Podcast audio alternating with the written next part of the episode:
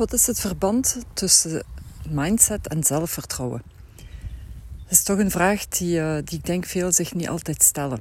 Ik sta hier nu midden in de velden met een heerlijke warme zon over mijn gezicht. En ik uh, blijf even bewust staan en ik probeer te voelen. Te voelen wat ik ben, wie ik ben.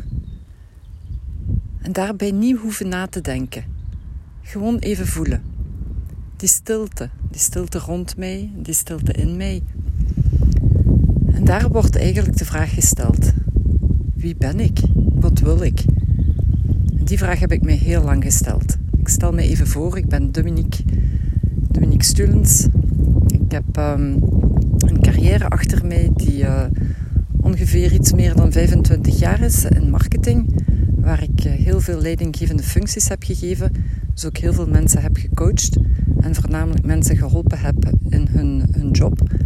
Om zeker uh, zelfvertrouwen terug te winnen en vooruit te kunnen gaan. Want dat is niet altijd el elke dag evident. Het zelfvertrouwen heeft iedereen wel eens te pakken. En te weinig zelfvertrouwen geeft je ook niet altijd die, uh, ja, die, die bewust, zelfbewustzijn om vooruit te gaan. Um, omdat je ook niet altijd weet van waar dat het komt. Dus in mijn geval heb ik heel veel momenten, heel veel zelfvertrouwen gehad, waar ik ook voor een publiek kon staan van 2000 mensen en voluit kon spreken. En dan weer het andere moment waar ik tegenslag kreeg, waar ik ontslag had gekregen, op verschillende manieren. En dat ik dan toch weer in dat dieptepunt geraakte van, oh, nu heb ik helemaal geen zelfvertrouwen meer. Ik kan dit niet, ik ben het niet waard. En het zijn allemaal dingen die eigenlijk ja, bepaald worden of gecontroleerd worden door uw mindset. Uw gedachten zijn degene die u controleren. En daar is het net waar ik het over wil hebben. Zijn gedachten zo belangrijk dat ze je leven moeten controleren? Want we zijn dikwijls heel diep met onze gedachten dat we zelfs niet bewust zijn wat er rond ons gebeurt. Je kan thuis eten aan het maken zijn en je bent zo weg in je gedachten dat de kinderen jou een vraag stellen dat je gewoon er niet op kunt antwoorden, omdat je de vraag niet gehoord hebt. Of dat je op het werk zit, zo verdiept in wat dat, uh, wat dat je volgende stap gaat zijn in, in je plan of in je actie of in je carrière. En dat als je collega's langskomen en met jou dingen willen bespreken, dat je eigenlijk niet altijd helemaal aanwezig bent. En dat je daardoor ook niet altijd de juiste manager kunt zijn.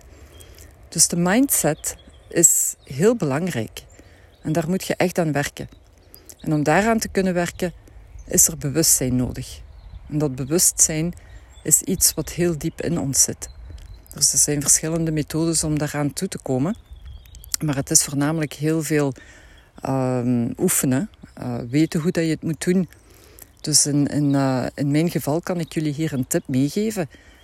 Um, je zult waarschijnlijk al dikwijls gehoord hebben over hoe belangrijk de ademhaling is. De ademhaling, de manier waarop dat je ademt, is heel belangrijk. Dus daar denken we niet bewust over na, omdat dat automatisch gebeurt. En gelukkig ook.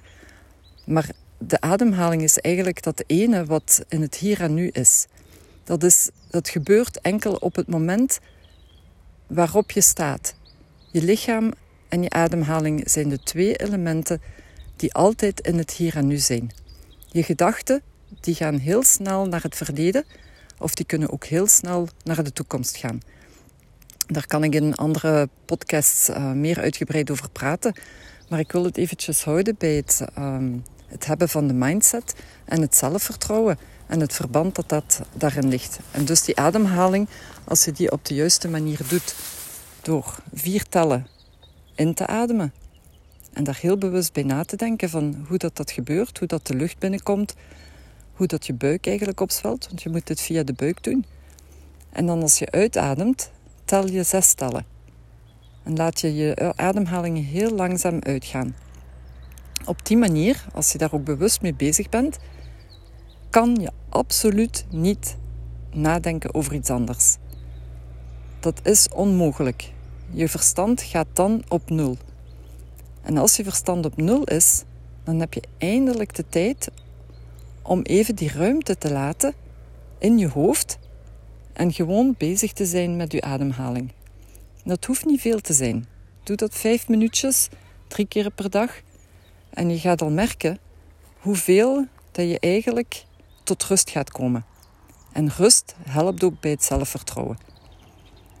Dus ik nodig jullie uit om deze oefening nu even te proberen. En ik, uh, ik uh, ben zeker bereid om jullie hier verder in uh, te helpen. Um, dus een goede raad. Probeer deze ademhaling. En met die oefening ga je al een heel stuk vooruit kunnen gaan. Succes ermee!